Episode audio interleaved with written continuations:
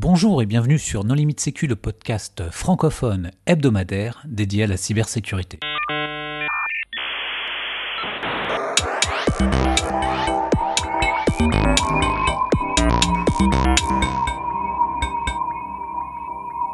Alors aujourd'hui, un épisode sur la formation initiale en cybersécurité avec un panel d'experts euh, assez nombreux. Euh, Jean-Philippe Gaulier. Bonjour. Christophe Renard. Bonjour. Vladimir Colom. Bonjour. Hervé Schauer. Bonjour. Et nos deux professeurs attitrés, euh, Robert Hera. Bonjour. Et Vincent Guyot. Bonjour. Alors, Robert, est-ce que tu veux bien commencer par te présenter? Oui, alors Robert Hera, donc actuellement je dirige le laboratoire de sécurité et système à Epitas. Ça va faire six ans que je suis là-bas. Et euh, par le passé, ben, j'ai créé euh, plusieurs formations en sécurité. Et, et à Pita aussi d'ailleurs. Et j'adore ça. Merci. Et Vincent? Alors moi, officiellement, je suis directeur scientifique des formations spécialisées en cybersécurité dans le groupe SIEA. Et donc, on a euh, l'école d'ingénieurs teintée cybersécurité, un master spécialisé SIS et deux formations continues en, reverse et en sécurité offensive. Alors Jean-Philippe, tu as publié un, article dans les réseaux sociaux expliquant euh, bah, que pour devenir un expert en cybersécurité, euh, il fallait d'abord faire euh, des études d'informatique. Est-ce que c'est ça? En tout cas, c'est mon point de vue, effectivement. régulièrement, on me demande quelles études il faut faire pour devenir expert. Je ne sais pas si on peut faire des études pour devenir expert. en tout cas, je sais qu'on peut faire des études pour devenir informaticien. Et que ce soit développeur ou administrateur, c'est quand même la base, et à mon sens, la base pour apprendre les rudiments de la sécurité, les rudiments de la qualité. Euh, et euh, j'estime que euh, lorsqu'on étudie à fond bah, un de ces domaines ou ces domaines, c'est à partir de là où on peut commencer à faire de la qualité, et la qualité nous rapproche de la sécurité. tu parles d'école d'informatique, mais ça existe les écoles d'informatique? Parce que moi j'ai fait une école d'ingénieur où il y avait beaucoup d'informatique, mais c'était une école d'ingénieur. J'avais aussi de la physique quantique, de l'analyse, du traitement de signaux aléatoires, de l'électronique. Bah, je pense qu'il faut séparer euh, les programmes qui te permettent de devenir ingénieur et euh, où on t'oblige, entre guillemets, à avoir euh, plein de matières comme de la gestion, de la communication, des maths, des trucs comme ah oui, ça. C'est vrai qu'il y avait ça, j'ai oublié ces matières. Par exemple, qui sont, qui sont propres à, au cursus d'ingénieur en France, mais je pense que Robert pourra nous en parler bien mieux que je ne le ferai. Oui, je pense qu'il y a aujourd'hui des écoles d'informatique, privées ou publiques, mais il y en a qui euh, te permettent de sortir avec euh, un diplôme d'ingénieur, mais d'ingénieur en informatique. Selon Wikipédia, il ne peut pas exister d'école qui forme des experts, puisque l'expert vient du latin expertus, qui veut dire qui a fait ses preuves. Donc euh, quand tu sors d'école, tu n'as rien prouvé à personne. ce que tu voulais dire, Jean-Philippe, c'est que plutôt que de faire des... Ton idée, c'était de dire, plutôt que de faire des études supérieures tout de suite spécialisées en cybersécurité, il vaut mieux faire des études en informatique euh, et maîtriser l'administration système, la programmation et toutes euh, les bases pour pouvoir euh, devenir plus tard très facilement expert en cybersécurité. Est-ce que c'est ce que tu voulais dire? Oui, c'est tout à fait mon propos. C'est de dire, vaut mieux avoir de très bonnes bases hein, et, les exploiter ou rechercher à, se les approprier au maximum, hein, quitte à faire une année supplémentaire de spécialisation de toute façon, quoi qu'il arrive, on ne sera pas expert en sortant, comme le disait Nicolas, mais euh, on aura appris quelque chose d'utile et d'applicable, euh, versus la notion de euh, je sors diplômé en cyber, voire expert en cyber. Ça veut dire quoi Expert en cyber? Ça veut dire que je suis très très fort, je sais faire de l'analyse de risque, je fais des pen tests à tour de bras. je ne sais pas bien ce que ça veut dire, mais peut-être que le panel va nous éclairer. Ah bah j'ai fait surtout des CTF, hein, c'est ce que ça veut dire. Qu'est-ce que tu en penses, Robert? Je suis globalement d'accord euh, avec ça. Pour former euh, des gens en cyber, je pense qu'il faut d'abord les former en tant qu'informaticiens. Pour, pour, moi, c'est en tout cas dans les formations que j'ai créées, dans ce que j'observe à travers les stages de nos étudiants, euh, un expert en cyber, il est d'abord au départ informaticien.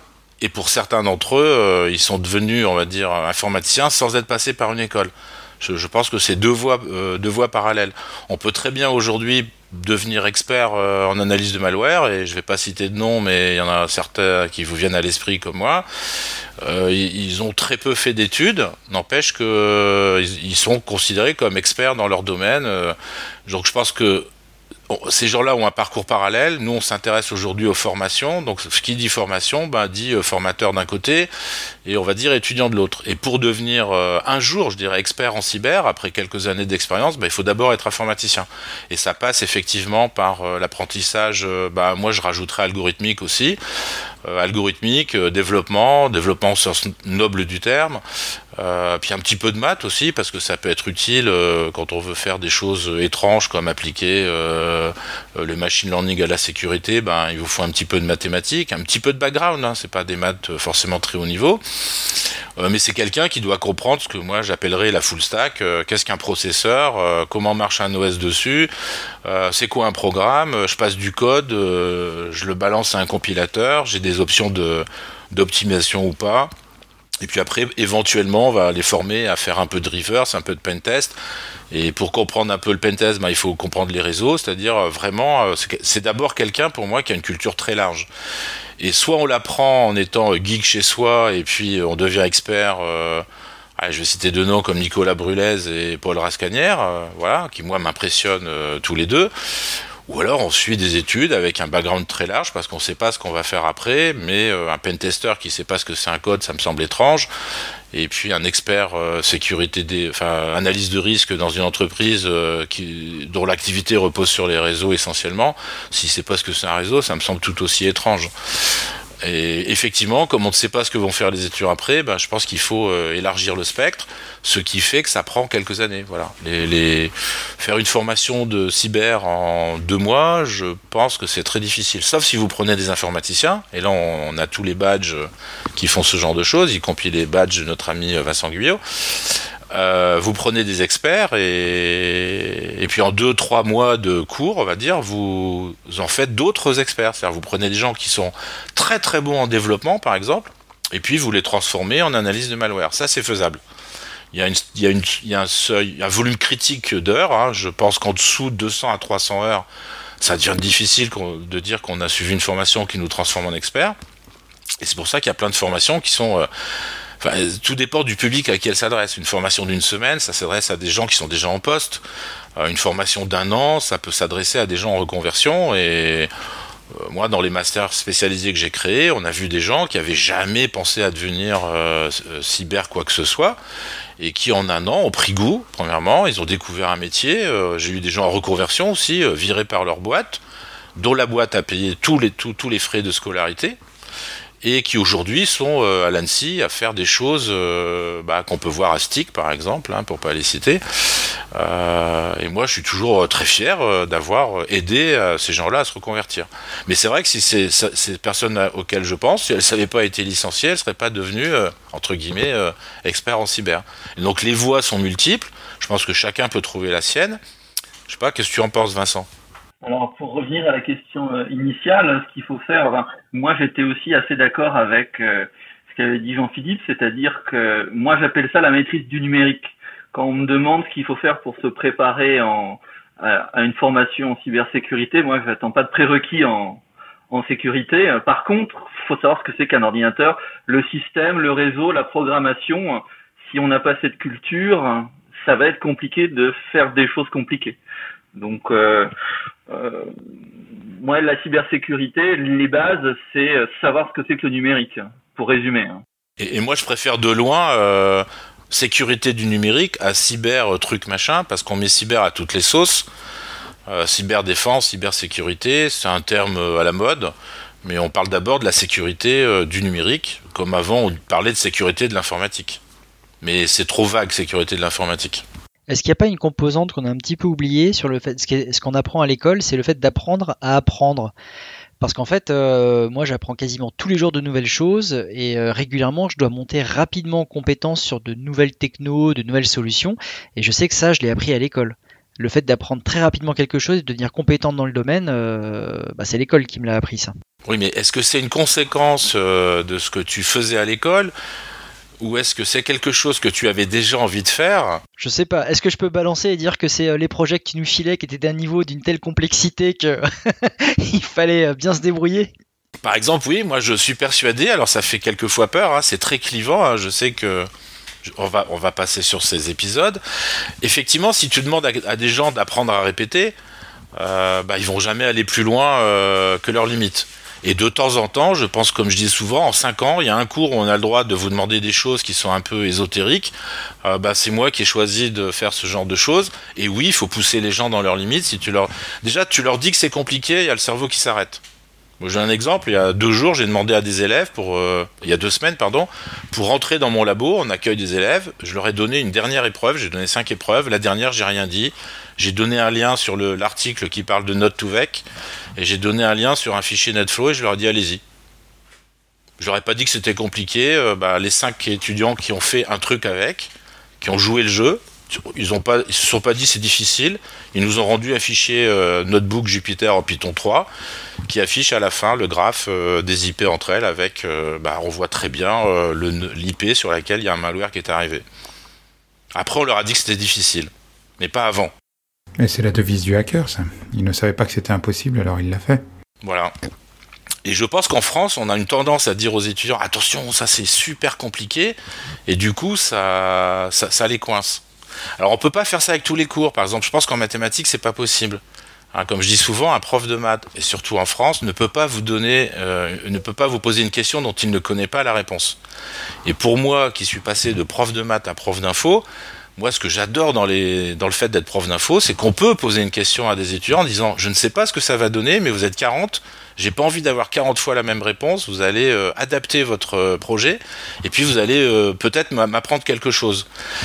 Je veux dire, un prof de maths au lycée, c'est difficile de faire ça. On le fait dans ce qu'on appelait avant les, les TIPE, qui sont une excellente idée, mais dans un cours classique, c'est très difficile. Alors qu'en informatique, moi j'ai eu la chance de démarrer quand personne comprenait. Tu peux expliciter TIPE Travaux d'un... Je me rappelle plus. Voilà.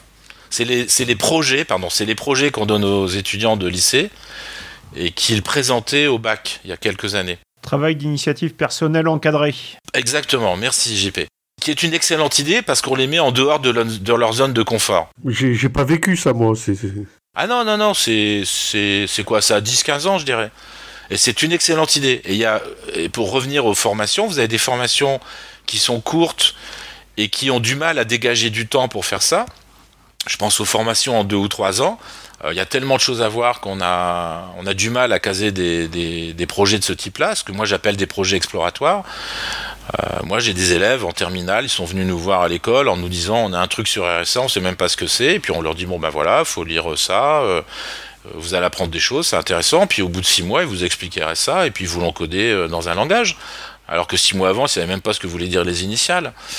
Euh, et dans une, dans une formation à 5 ans, si j'adore euh, les formations à 5 ans et si ça fait plus de 30 ans que je travaille dans des écoles en 5 ans, c'est qu'il y a toujours à un moment donné, on va dire quelque part, euh, un cours ou un projet où vous faites ce que vous voulez en fait, parce que personne ne comprend ce que vous faites. ça reste dans le cadre de l'école, mais on peut donner ce que moi j'appelle des projets exploratoires. Alors il faut les encadrer. moi, mon dada en ce moment, c'est de mettre des graphes partout en sécurité. Euh, ben, j'ai un cours euh, de, graphes, euh, enfin un cours d'algorithme sur les graphes à des étudiants qui sont pas en sécu. Je leur donne des, données de sécu et puis ils font des choses. Il faut oser. du coup, est-ce que tu penses que à un moment ou à un autre, euh, on peut devenir expert, alors que ce soit euh, dans les 5 ans dont tu parles toi en initial. Euh, tu as mentionné les badges de Vincent tout à l'heure et Vincent va peut-être pouvoir nous expliquer un petit peu de son point de vue les badges et, pourquoi il les a montés et qu'est-ce qu'il en attend. c'est moi qui les ai montés, si je peux me permettre. Hein. Pas tout seul. Alors non, à César, ce qui appartient à Robert. Ouais, je les ai légués à Vincent. Quel héritage, Vincent est-ce qu'on peut sortir expert? Est-ce que si, on fait un, badge euh, créé par Robert et euh, supporté par Vincent, je peux me dire, voilà, avec le soutien de notre cher Fred, je ressors Reverser et, j'en impose sur le marché ou je ressors Pentester. Est-ce que je suis expert à ce moment-là? Alors, je dirais pour certains, oui, parce que je l'ai encadré pendant deux ans et j'ai vu des gens arrivé avec euh, globalement c'était des bacs plus 5 en informatique, master école d'ingénieur, euh, enfin master au sens large, euh, qui découvraient par exemple l'analyse de malware parce que dans leur métier on leur a dit, je pense à deux étudiants notamment qui étaient à l'Argel, l'autorité de régulation des jeux en ligne, et qui sont venus, je leur ai demandé mais pourquoi vous voulez faire de l'analyse reverse? Ils m'ont dit bah parce qu'en fait on doit vérifier que le code exécuté euh, à partir de codes compilés, et bien celui dont on nous a donné le code source. Et du coup, bah, ils ont joué le jeu, ils sont venus, euh, la boîte leur a payé la formation, et au bout de six mois, je peux dire qu'ils étaient devenus euh, reverseurs, experts dans leur domaine très particulier. D'abord, les deux ont quitté leur boîte, ça c'est un critère important. Ce qui est important pour voir la réussite d'une formation de ce type-là, c'est de regarder combien de, stagiaires, parce qu'à ce niveau-là, on n'est plus étudiant, combien quittent leur boîte. Alors je vais pas être méchant, mais il y a une certaine agence qui en a perdu quelques-uns quand même. Non mais il faut pas dire ça, sinon plus aucune entreprise va payer de formation. Euh. Ah mais la première année, aucune entreprise n'a payé la formation, les, les stagiaires l'ont payé eux-mêmes, et c'est normal qu'après ils s'en aillent. Oui, là effectivement. Moi, j'étais un peu dans l'idée euh, la, théorie des 10 000 heures pour devenir un expert sur un sujet. Est-ce que ce dont on parle depuis tout à l'heure, c'est pas plutôt des spécialistes que des experts hein? Non.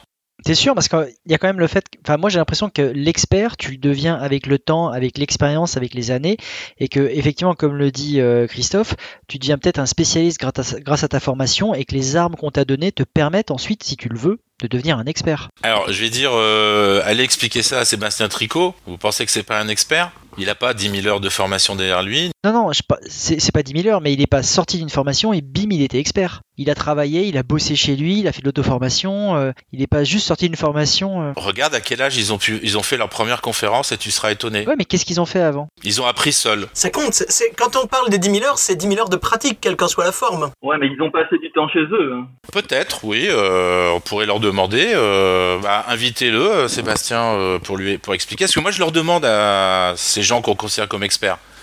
J'ai demandé à Baboun euh, comment euh, tu t'es mis à faire euh, du reverse. Il m'a expliqué. Je, le laisse expliquer ça dans une prochaine émission quand vous l'inviterez. Alors effectivement, au départ, c'est un jeu, c'est comprendre des choses complexes. Alors peut-être qu'ils ont fait 10 000 heures. Effectivement, je pense que les, les personnes que j'ai en tête ont probablement passé 10 000 heures en plus, je dirais, de leurs études classiques. Mais bon, si vous faites 5 ans d'école d'ingénieur, c'est pas loin de faire 10 000. Hein. Parce que vous êtes à 1500, 2000 par an, hein, c'est souvent du temps plein. Hein. Sauf qu'on l'a dit tout à l'heure, tu fais beaucoup d'autres matières et t'es pas forcément axé sur un seul domaine. Je voudrais enlever une ambiguïté, je ne dis absolument pas que quand on fait 5 ans d'école d'ingénieur, on devient expert. Mais je pense qu'on est sur la route. Ah oui, ça, sûrement, oui. Après, comme tu disais tout à l'heure, il faut apprendre. Euh, moi, je dis souvent euh, sur les salons, hein, euh, l'informatique c'est dictatorial. vous savez pas ce qui va être à la mode et, vous devrez bosser sur des trucs qui sont à la mode. Donc faut avoir envie d'apprendre tout le temps. Si ça vous plaît pas, faut peut-être pas, faut peut-être pas faire d'études en informatique. Je pense aux gens par exemple que j'ai vus aujourd'hui, il y avait 14 stagiaires, il y en a 13 qui font du COBOL. C'est inhabituel. et c'est leur métier, ils développent en COBOL. Bah oui, euh, l'entreprise qui les, qui, les qui les emploie a besoin de développeurs en COBOL. Euh, sauf que là, on va leur faire du Java, on va leur faire autre chose pour qu'ils changent un petit peu leur, on va dire, leur point de vue sur l'informatique. Aucun n'a fait d'études en informatique. Ils se sont tous des experts en COBOL.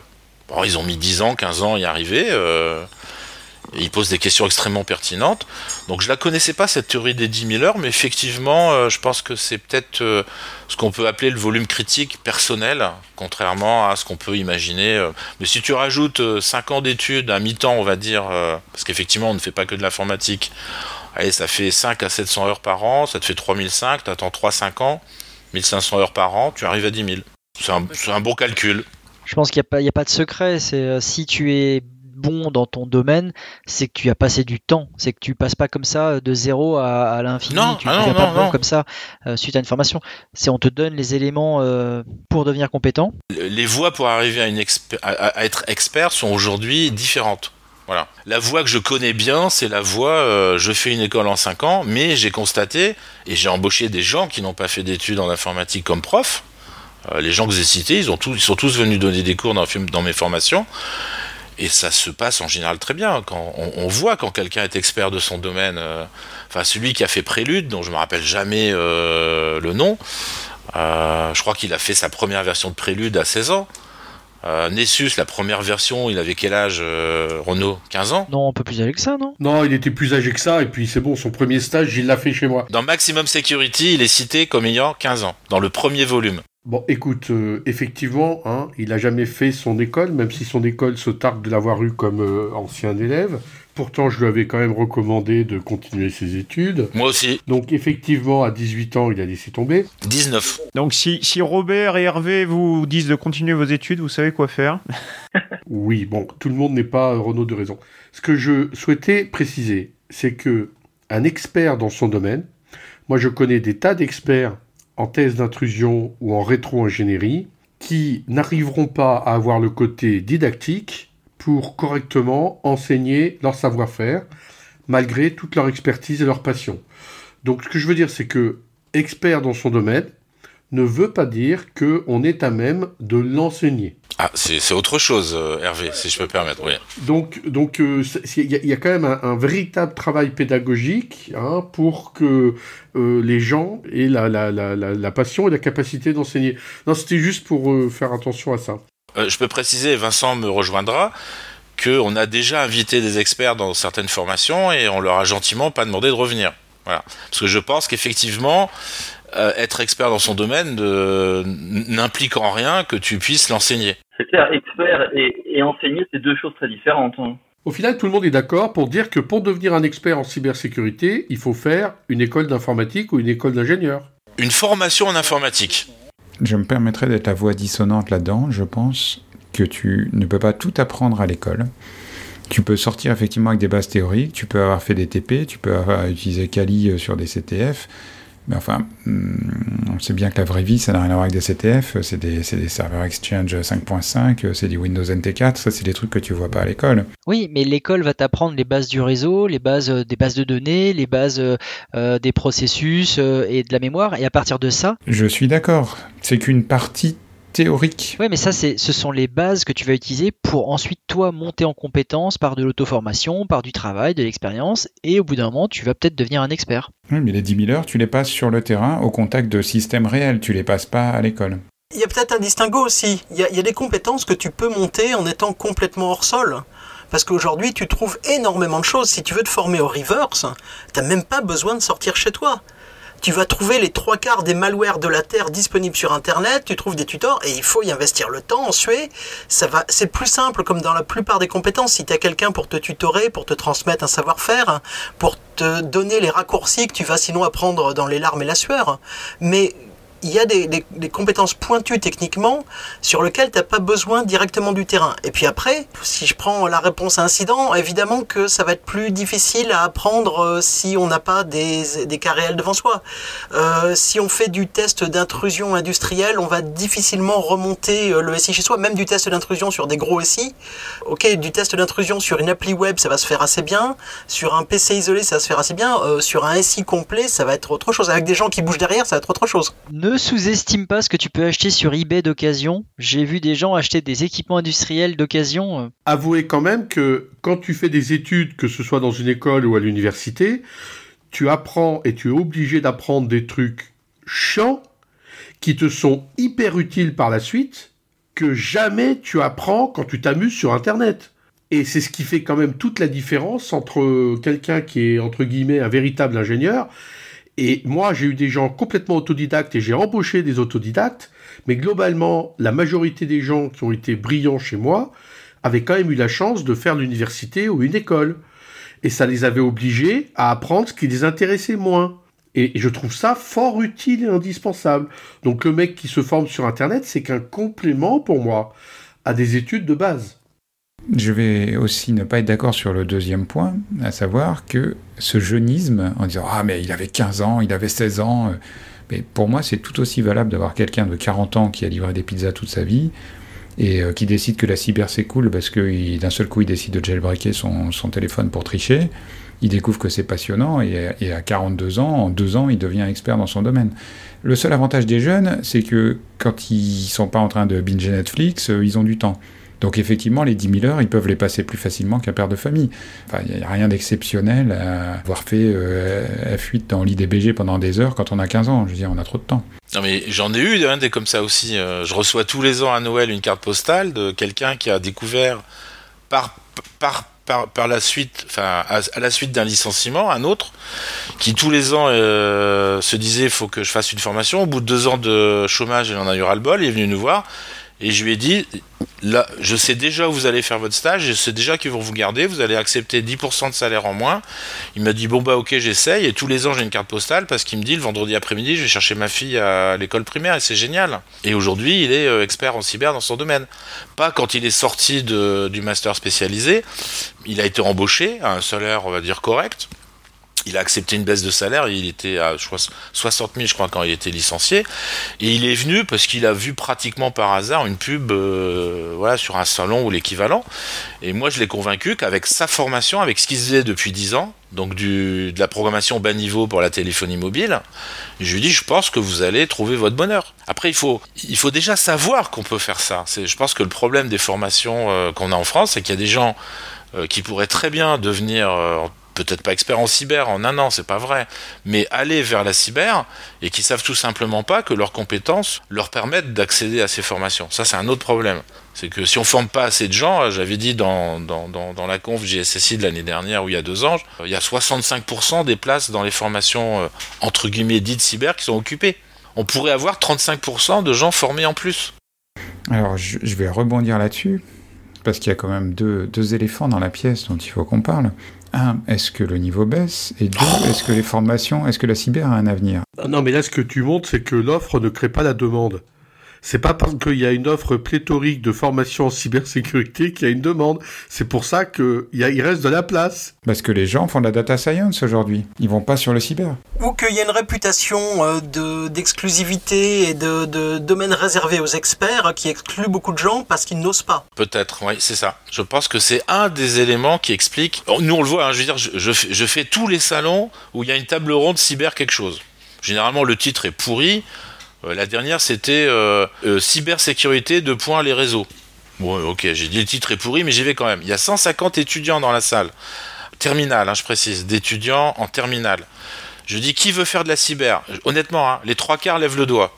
Ouais, bah, dans mon labo, moi j'ai 5 étudiants sur 580 qui ont candidaté. Et cette année, exceptionnellement, dans notre majeur, on est heureux parce qu'on dépasse 50 inscrits.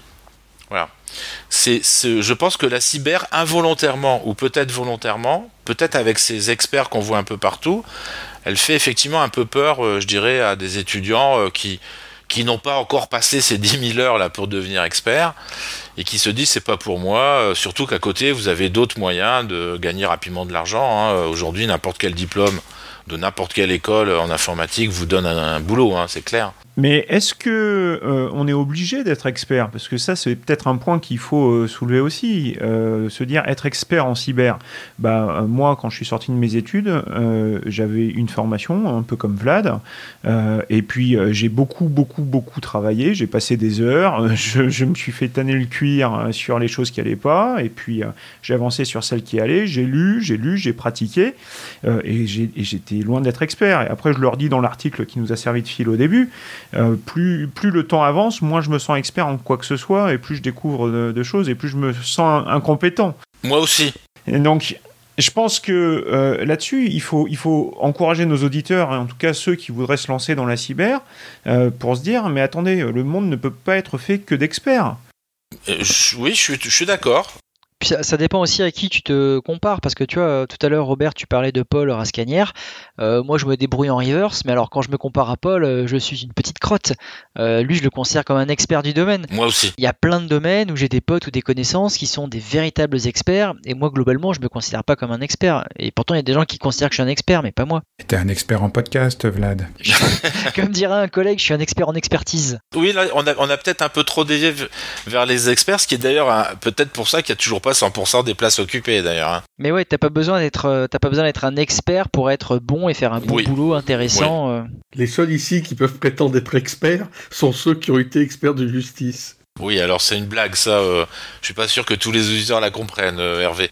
Et donc le niveau baisse Non. Alors je, mon expérience, c'est que de plus en plus de gens, d'écoles se sont lancés dans la cyber en disant ces tendances, on va attirer les étudiants et on va leur promettre des débouchés parce qu'il faut des opérateurs SOC niveau 1 partout. Et le résultat, c'est qu'ils passent essentiellement des certifications de produits où ils apprennent des interfaces au lieu justement d'apprendre des maths euh, ou de... Ou de l'informatique tout simplement. Hein. Ou de l'informatique, ou des portenants de... Je suis pas sûr, moi j'ai l'impression qu'il y en a de moins en moins. C'est un défaut de certaines écoles, Nico a raison. il y a tout un tas d'écoles euh, privées où les gens se contentent de passer des certifications produits. Vous en voyez encore beaucoup? Parce que moi, qui fais quand même pas mal de recrutement depuis un moment, j'en vois vraiment de moins en moins. Ah ben moi, malheureusement, oui, oui. Bah, euh, j'en ai vu beaucoup, hein, à une période. Bon. Je ne veux pas euh, citer le nom d'autres écoles, mais je dirais que plus il y a de certifications euh, dans une école, moins c'est une école. hein. Je vais être clair. Une école en 3, 4, 5 ans, euh, euh, c'est pas fait pour faire des certifications.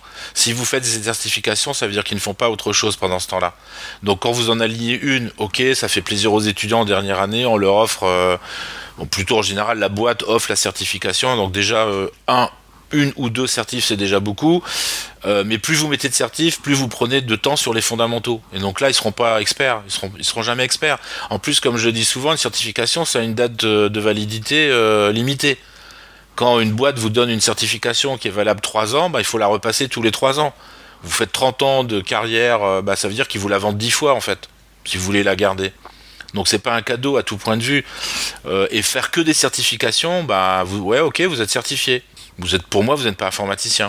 Moi, je remarque que sur les certifications, je fais passer beaucoup d'entretiens pour les personnes qui veulent s'inscrire dans, mes formations et je vois passer les CV. Et alors, il y a des CV qui sont euh, des sapins de Noël à certification. C'est incroyable. Et euh, très clairement, quand les gens en sont à venir euh, à la partie de l'entretien qui est sur machine, je peux vous assurer que le niveau n'est pas proportionnel au nombre de formations qu'on a d'accrocher sur son CV, pour rester politiquement correct.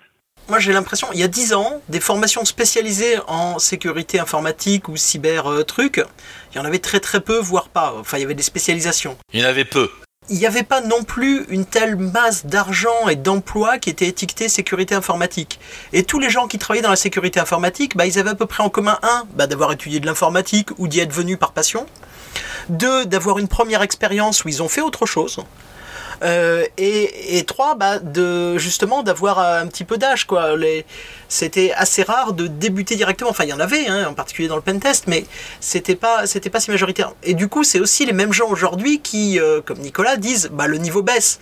Mais en fait, euh, si on considère que la masse des gens qui travaillent dans la sécurité informatique, elle a été multipliée par 4 ou 5, hein, est-ce qu'on n'a pas toujours le même nombre de gens excellents, mais euh, qui sont moins visibles parce qu'il y a plus de gens qui, bah, en fait, on n'a pas besoin que de chirurgiens du cerveau, on a besoin de médecins généralistes, on a besoin de personnel infirmier, euh, on a besoin de toute une chaîne. Oui. Pour revenir 15 ans en arrière, je pense qu'il y avait 3 ou 4 masters spécialisés en France qui, qui étaient orientés, on va dire, euh, sécurité. Aucune n'utilisait le mot cyber euh, quelque chose d'ailleurs. Ça n'existait pas à l'époque. Ça n'existait pas, ouais. C'était le bon temps, on va dire. Bah oui, les trois masters, ils ont été créés en 91. hein. Voilà. Le premier a été créé en 91. Je l'ai découvert pendant la conférence euh, JSSI. Les trois en même temps. Après, euh, il y a eu euh, des écoles d'ingénieurs qui ont ouvert des spécialités, comme on dit, ou des majeurs, euh, comme on dit chez nous. Euh, là, il y en a quand même un, gros paquet, mais à ma connaissance, sur SecNumEdu, il y a toujours que 6 écoles d'ingénieurs labellisées SecNumEdu. C'est-à-dire une de plus, euh, en gros, qu'il y a 10-12 ans. Il y a que 6 écoles d'ingénieurs qui sont labellisées SecNumEdu. Euh, Il y a des écoles d'ingénieurs qui ont rajouté euh, le mot cyber ou des écoles tout court. Euh, c'est vrai que ça c'est pas forcément, euh, on va dire, hyper intéressant comme euh, comme étude. Il y a plein de gens qui ont mis cyber quelque chose. je dirais, allez, vous avez un, diplôme qui, qui est sécurité des réseaux, bah, vous allez mettre cyber sécurité des réseaux aujourd'hui, parce que sinon ça passe moins bien. Mais globalement, je pense qu'il y a beaucoup de gens aujourd'hui, beaucoup plus de gens qui sont formés, beaucoup plus de gens qui, qui travaillent. Et moi, j'ai pas le sentiment qu'il y a, enfin, il n'y a pas une baisse de niveau des experts ou des meilleurs euh, étudiants qui sortent de ces formations. Il y a peut-être une baisse de niveau des gens qui sont, on va dire, en queue de classement, mais c'est normal. hein. Ils sont beaucoup plus nombreux. Et de toute façon, il en faudra encore plus. Euh, j'ai pas le sentiment que le niveau moyen baisse. Voilà, il y a peut-être l'espérance, la variance qui, qui, qui augmente un peu. Mais encore, c'est très subjectif. Hein, euh. Tu parlais de connaissances, enfin de développeurs full stack, euh, si on peut dire. Moi, je me défie nos auditeurs de nous dire sur Twitter, en réponse à, à- à cette émission, s'ils ont appris à l'école la différence entre un transistor NPN et un transistor MOSFET, par exemple. Ah bah non, mais déjà, moi, je la connais pas, euh, Nicolas. T'étais pas prof dans une école d'électronique pendant des années? Non, j'étais prof d'informatique dans une école qui contenait le mot électronique dans le titre. c'est pas pareil. Enfin, on avait pas mal de cours d'électronique euh, dans l'école dont tu parles, Robert. Mais moi, mais moi je les donnais pas. Ah oui, non, effectivement, oui. Non, mais j'ai blague à part, tu sais quand même ce qu'est une porte Nande ou une bascule ou, Oui, euh, oui, oui. Est-ce que les élèves qui sortent d'école aujourd'hui ont des cours là-dessus? Ah, si tu prends toutes les écoles d'ingénieurs en France, non, clairement non. En, en tout cas, je peux dire que on apprenait déjà ça euh, à mon époque. hein. Ça reste les fondamentaux. Mais je suis pas sûr que ça soit encore enseigné dans beaucoup d'écoles. hein. On faisait pas des matchs de VHDL à l'époque non plus. Hein. Il suffit de regarder les écoles d'ingénieurs en 5 ans qui dont le cursus comporte un cours, encore un cours de compilation. Euh, Il y en a moins que les doigts euh, de la main que je vous montre. Il y en a moins de 5 en France. Ah bon? Pourquoi? Ben, ça a été supprimé. Pour quelle raison? Pour gagner du temps, pour faire autre chose. Ah, c'est con. Moi, je me rappelle l'avoir défendu dans l'école où j'étais avant en disant il faut un cours de compilation, il faut le garder. Je le voyais disparaître dans les autres écoles et je disais c'est important, il faut que les étudiants euh, comprennent comment on compile un code.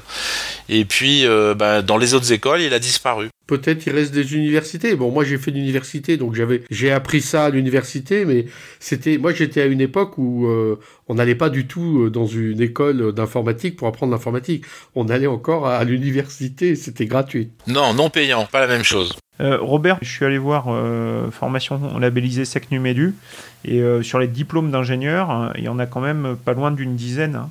Alors ça a été mis à jour parce que je parlais d'il y a- de l'année dernière. Donc il y en a d'autres qui ont fait le dossier. Ça reste pas énorme. C'est pas énorme. Hein. La première vague, il y en avait 6. Mais c'est pas mal 10. On peut dire aussi pourquoi est-ce qu'il n'y en a pas plus, c'est parce qu'aujourd'hui, c'est compliqué de trouver des experts, entre guillemets, qui acceptent de venir donner des cours. Et il y a plein d'écoles où les, les, les, les cours de sécu, euh, bah, on va prendre la valise Annecy et des non-experts vont donner les cours.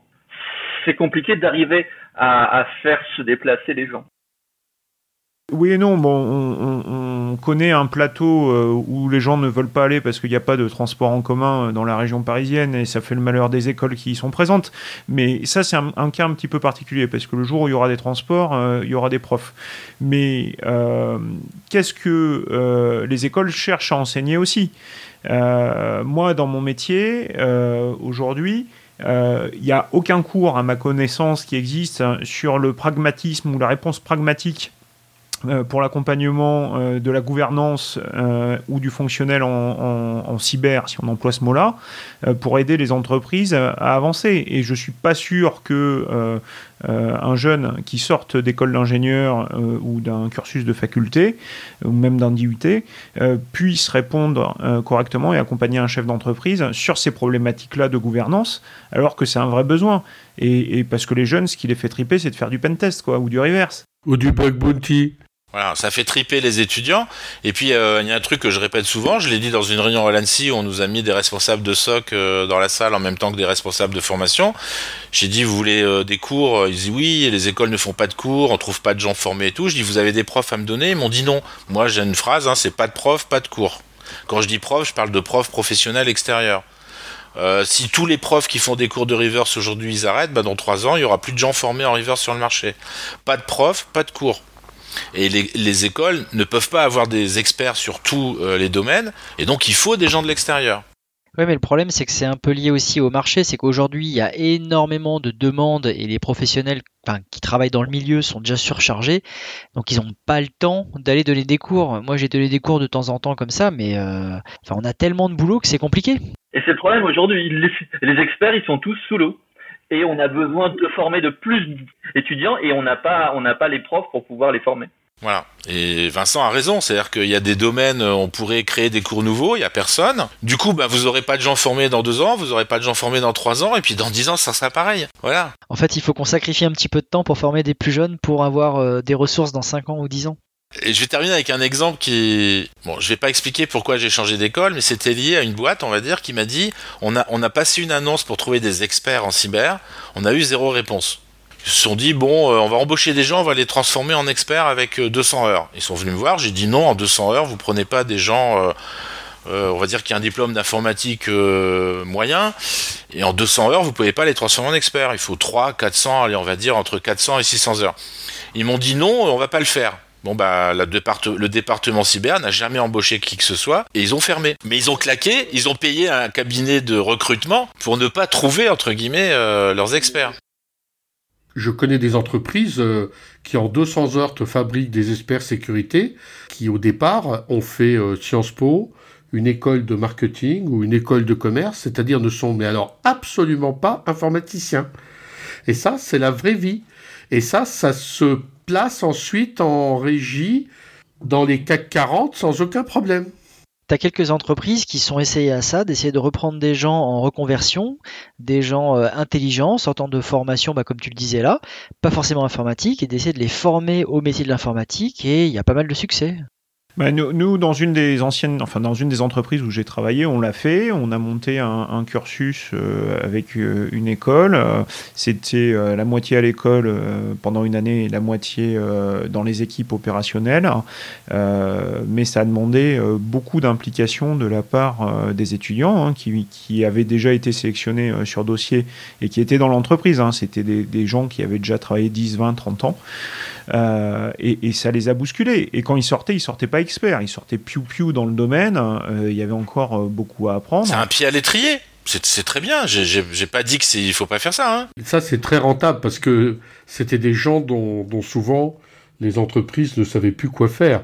Donc si tu compares le coût de leur formation par rapport au coût de leur licenciement pour en plus les, les, occuper dans la cybersécurité, c'est ultra rentable. Et donc euh, tout le monde devrait le faire beaucoup plus, et même pour très peu d'individus. Parce que là, ce sont des grandes entreprises qui l'ont fait parce qu'ils avaient beaucoup de personnes dans le cas. Mais on devrait le faire beaucoup plus, même pour une ou deux personnes dans les entreprises. Mais en fait, ces changements de trajectoire, il y a, peut-être deux, situations très différentes entre les gens qui ont évolué d'un job initial et qui ont dérivé euh, sur la, sur la sécurité informatique parce qu'à un moment ils l'ont rencontré et euh, ils ont aimé. Et ça les a attirés et moi j'en connais pas mal, et on en a pas mal à l'ANSI. Euh, et d'un autre côté, des gens à qui on dit bah maintenant c'est un changement, euh, voilà ce qu'on vous balance dessus. Euh, regardez, c'est un métier où il y a du boulot, ça paye, etc.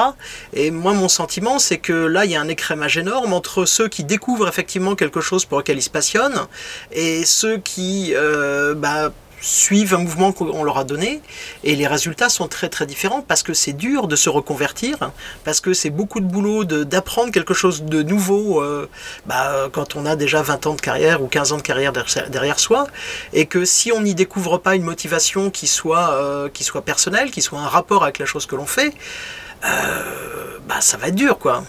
Et là, on parle même pas d'être forcément expert. Hein. Ah, il n'y a pas que ça qui est dur, il y a aussi, enfin Nicolas, tu disais au début, c'est que euh, les profils juniors, ils ont beaucoup de temps libre. Et du coup, ils vont pouvoir euh, se dégager du temps pour pouvoir euh, mettre en pratique ce qu'ils ont appris. Et c'est avec les heures de vol qu'on va monter en compétences. Et c'est vrai que quand il y a des gens en reconversion qui s'inscrivent dans mes formations, je leur dis bien, faites attention. Si vous avez une vie de famille, c'est un projet... Euh, un projet de famille, vous allez devoir réussir à dégager du temps le soir en semaine, le week-end. Voilà, c'est pas anodin. C'est pareil que le CNAM, hein. Exactement, c'est tout à fait ça.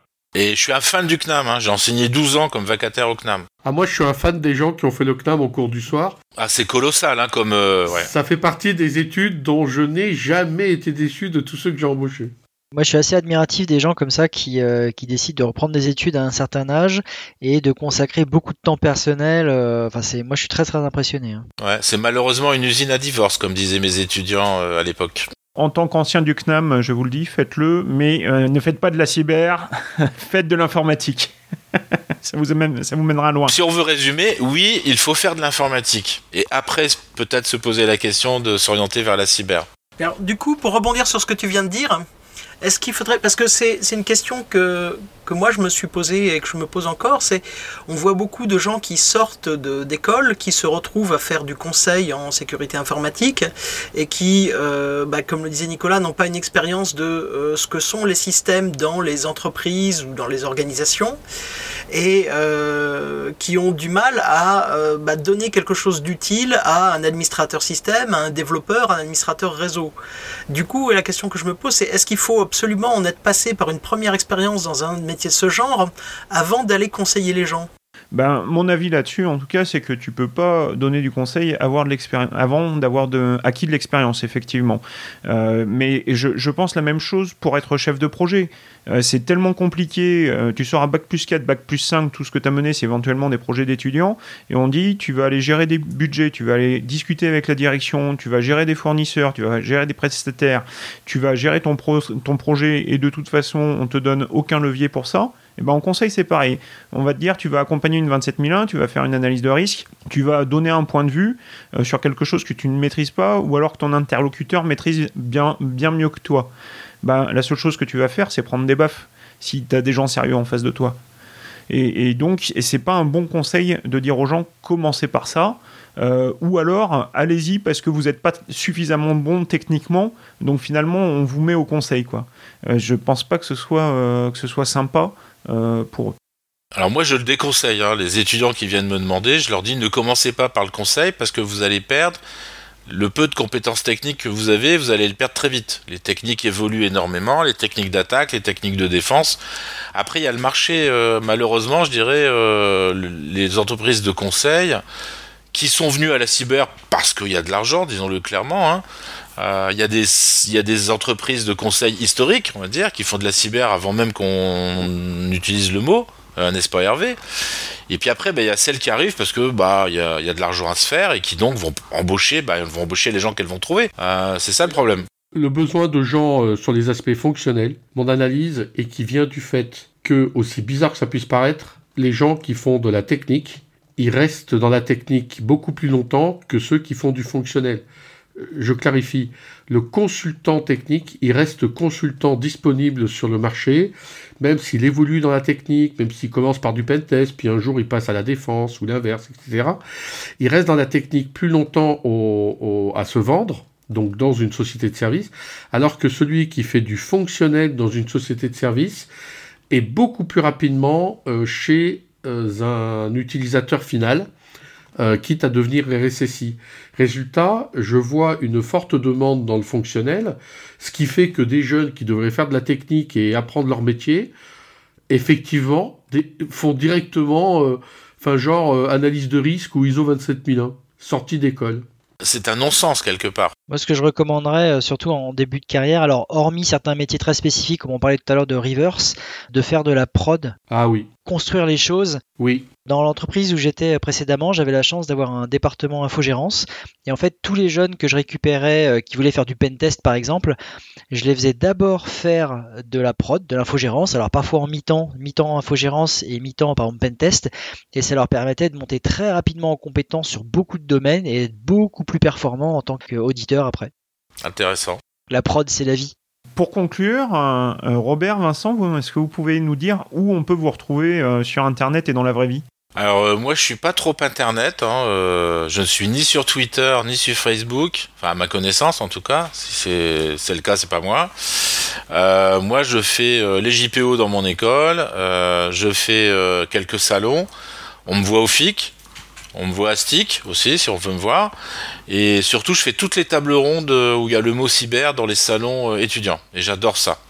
Et je fais aussi de temps en temps euh, il n'y a plus de place pour la semaine prochaine. Je fais euh, une heure euh, de temps en temps à des lycéens de de hacking éthique. J'adore ça. Et en général, ça plaît beaucoup aussi. Mais non, je ne suis pas sur Twitter, ni sur Facebook. J'étais sur Google, j'ai mal choisi. Il suffit d'organiser un salon et de mettre cyber dedans pour te faire venir, donc on a bien compris. Ah, mais c'est presque obligatoire dans mon école. Hein. Si j'y vais pas, il faut la tête. Hein. Vincent? Ouais, alors moi, euh, moi non plus, je suis pas sur Twitter. Euh, J'avoue que j'arrive pas à dégager le temps pour euh, pour suivre. Par contre, ouais, les journées portes ouvertes de l'ESUA, euh, ces confs, on me retrouve au STIC, au FIC, à, à quelques autres conférences. Il euh, n'y a pas de souci. Ah, je pense que ce qui est vraiment important pour les auditeurs, c'est que lancez-vous dans la cybersécurité. Franchement, vous ne regretterez pas. On s'éclate. Il n'y a pas besoin d'être un génie. Il n'y a pas besoin d'être quelqu'un d'extraordinaire. Il suffit euh, d'aimer le sujet, un petit peu de passion, ça suffira largement, quel que soit votre niveau. Venez nous rejoindre, on s'amuse vraiment et on fait un métier fantastique. C'est vrai. Je pense qu'il faut aimer la technique et si la technique ne vous fait pas peur, je pense qu'il y a moyen de s'éclater en cybersécurité. Mais sinon, Vlad, euh, c'est l'heure de la minute fail. Et oui, alors je le rappelle, le principe de la minute fail est de présenter un incident ou événement passé de sécurité en prenant du recul avec humour, mais le principe n'est pas d'accabler les gens, euh, ouais, quoique. Euh, je ne citerai aucun nom et modifier certains éléments. Dans, donc, dans le cadre d'une mission RSSI en temps partiel, j'ai été amené à superviser un test d'intrusion interne d'une semaine imposé par euh, la DSI. J'ai donc accueilli euh, deux auditeurs, tic et tac, euh, et en regardant leur CV, je découvre qu'ils sont en sous-traitance, de sous-traitance, de sous-traitance. Euh, j'ai devant moi un ancien responsable commercial de grande distribution et un stagiaire sortant de stage. Donc ça commence bien. Tom et Jerry s'installent et commencent leur audit. Donc au bout d'une demi-heure, je leur demande s'ils ont un plan d'audit à me fournir pour que je comprenne en gros ce qu'ils vont faire. Et là, silence. Donc ils me tendent la convention d'audit. Ah oui mais non mais ça c'est la convention d'audit, c'est pas ça. Donc là, ils me tendent ensuite euh, l'autorisation d'audit. Je dis, ah mais non, mais pareil, c'est toujours pas ça. Et ils finissent par me dire qu'en fait, euh, ce sera dans le rapport et qu'ils n'ont pas euh, ce type de document. Donc j'essaie de leur expliquer que c'est étonnant de leur part et que c'est, ils peuvent pas partir comme ça en cow-boy sur le réseau. Et au bout d'un moment, de toute façon, je lâche l'affaire parce que je veux bien qu'ils comprennent pas. Donc une heure passe. Bernard et Bianca continuent leur audit. Et là, Bernard, le plus âgé, dit, hé, j'ai fait une capture réseau et j'ai plein de paquets UDP sur plein de serveurs. C'est une attaque. Donc là, Bianca gentiment lui dit de préciser, dit qu'est-ce que c'est? Euh, Oui, regarde, euh, c'est des paquets UDP sur le port 53. Donc là, Bianca lui dit gentiment, oui, non, en fait, c'est du DNS, euh, c'est normal. Donc bon, ça continue. Dupont et Dupont continuent leur audit. Donc là, je vois le jeune Dupont croiser les bras et ne plus bouger. Il bouge plus, plus du tout. Donc là, je, lui demande ce qu'il fait et il m'explique qu'il a lancé un scan Nmap sur un slash 16 et que c'est long. Euh, ok, mais donc tu peux pas paralyser tes actions et faire euh, autre chose? Non, a priori, non. C'est pas possible. Donc euh, première fin de journée, donc là je leur demande un bilan intermédiaire, mais là c'est j'ai Véronique et Davina devant moi qui semblent étonnés de cette demande, donc j'insiste et le bilan c'est en gros nous avons lancé les scans map. Super. La deuxième journée euh, débute, donc là j'ai Starkey et Hutch euh, qui sont à fond. Starkey, le plus âgé, euh, demande l'aide de Hutch parce qu'il a un vrai problème.